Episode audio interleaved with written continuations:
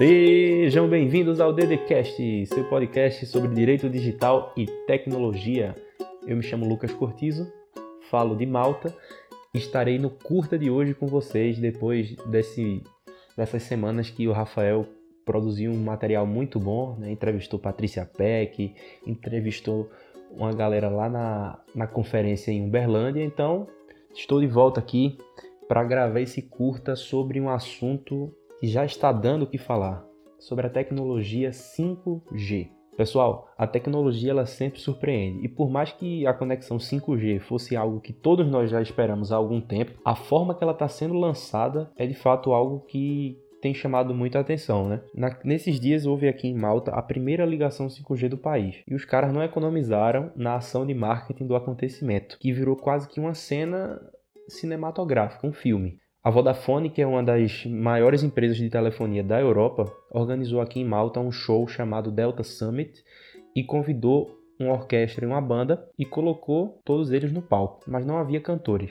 E aí, do nada, surgem dois hologramas de dois cantores que estavam na matriz da empresa em outra cidade aqui em Malta também, para mostrar a velocidade da conexão 5G.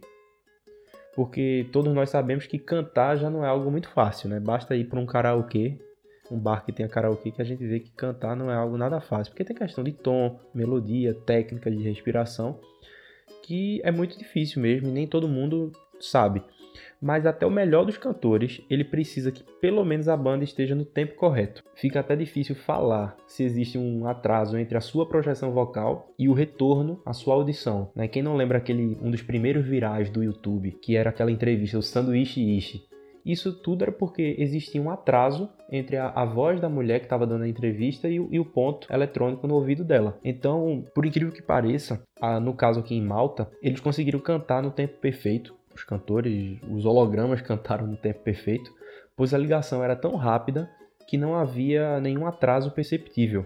Ou seja, em resumo, o cantor Joe e a cantora Lara, que participaram desse show inédito, estavam fisicamente em outro lugar, mas cantaram no palco em formato de holograma, acompanhando uma orquestra e banda através de uma ligação 5G. Aí eu fico aqui imaginando como é que vai ser o futuro das turnês e dos shows com bandas famosas e e imagina, sei lá, uma banda tá em Recife e o seu cantor favorito em formato de holograma aparecer em Maceió, Natal, Salvador. É isso que tem sido prometido através do 5G. Malta, apesar desse acontecimento, não foi a primeira a fazer um evento desse nível para promover a tecnologia 5G. O Reino Unido, em setembro, fez algo parecido. Usou a magia do futebol para agregar valor ao lançamento da primeira ligação 5G inglesa. Uma fã mirim pôde interagir em tempo real com o holograma de uma jogadora que estava em, Newbury. Eu chequei no Google Maps aqui e a distância entre essas duas cidades, Newbury e Manchester, é de mais de 4 horas de carro, o que já demonstra o alcance da conexão 5G. O poder do 5G aparenta ser imenso então, sob a promessa de, de oferecer uma conexão 100 vezes mais rápida, conseguimos projetar essa quinta geração revolucionando diversos setores da, da economia. O potencial deve-se a certas características técnicas do 5G. Então eu resolvi eleger aqui cinco características revolucionárias do 5G. A primeira delas é que o 5G ele oferece uma menor latência, o que se eu não estiver errado está ligado ao tempo de resposta para o sinal bater na antena e voltar, de uma maneira bem rasa, falando o que é latência. Eu imagino num jogo de guerra, por exemplo, num jogo online de guerra, em que aparece um inimigo na, na, sua, na sua frente. Então a latência baixa seria menos tempo do seu comando de resposta no mouse, por exemplo, chegar ao servidor, voltar e o seu avatar, né, o seu boneco, o seu atacar o inimigo no jogo obedecendo o seu comando. A segunda característica é que a velocidade vai ficar maior. Né? Promete-se sair de 100 MB por segundo e alcançar níveis de até 10 GB por segundo. Eu fui pesquisar o que significaria isso em casos concretos, seria mais ou menos baixar 90 músicas em um segundo. Ou sei lá, um episódio do DDCast de uma hora vai poder ser baixado em uma fração de segundos. Um, um filme Full HD em um minuto. O que chama atenção é que não é apenas veloz. O 5G ele é uma tecnologia disruptiva porque ele soma com outras características. E, por exemplo, quando nós pensamos em uma rede de carros autônomos em um contexto das smart cities. Nesse caso, a gente precisa que os veículos não apenas enviam, façam download de informação de maneira rápida, né? O que os carros, no caso, eles enviam a informação e recebem informação de, de, de uma forma veloz. Mas que o tempo de resposta, que é o que a gente falou, a latência, seja combinada com essa, esse, essa troca de informações veloz para que o atraso seja imperceptível e com isso evite acontecer algum acidente de trânsito. A terceira característica que, que eu identifiquei é que ele permite uma, um maior volume de aparelhos conectados né, sem comprometer a, a rede. Por exemplo, você vai poder utilizar o seu celular conectado ao 5G até dentro de um bloco de carnaval. Né? Isso vai permitir a chegada da tão falada há tanto tempo o, da internet das coisas, que tanto se espera, mas assim nunca foi alcançada porque quanto mais aparelhos, mais congestionada fica a rede. E a internet das coisas levanta uma outra preocupação, que é a outra face da moeda, como a gente sabe, a tecnologia é, oferta benefícios, mas também oferece alguns riscos se não forem tomadas certas precauções. É, existem várias preocupações assim que surgem em relação à privacidade, por exemplo.